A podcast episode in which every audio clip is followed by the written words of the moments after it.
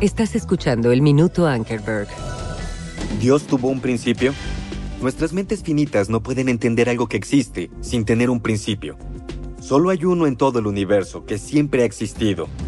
Dios mismo.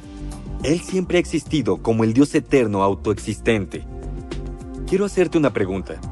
¿Cómo podría ser verdad la Biblia si Dios no fuera eterno? El deseo más profundo de Dios es que pasemos la eternidad con Él.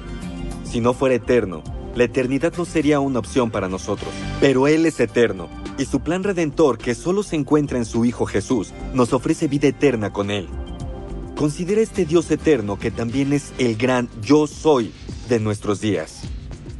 Para obtener recursos adicionales o ver nuestro programa de televisión, ingresa a jabiblia.org. De nuevo, jabiblia.org.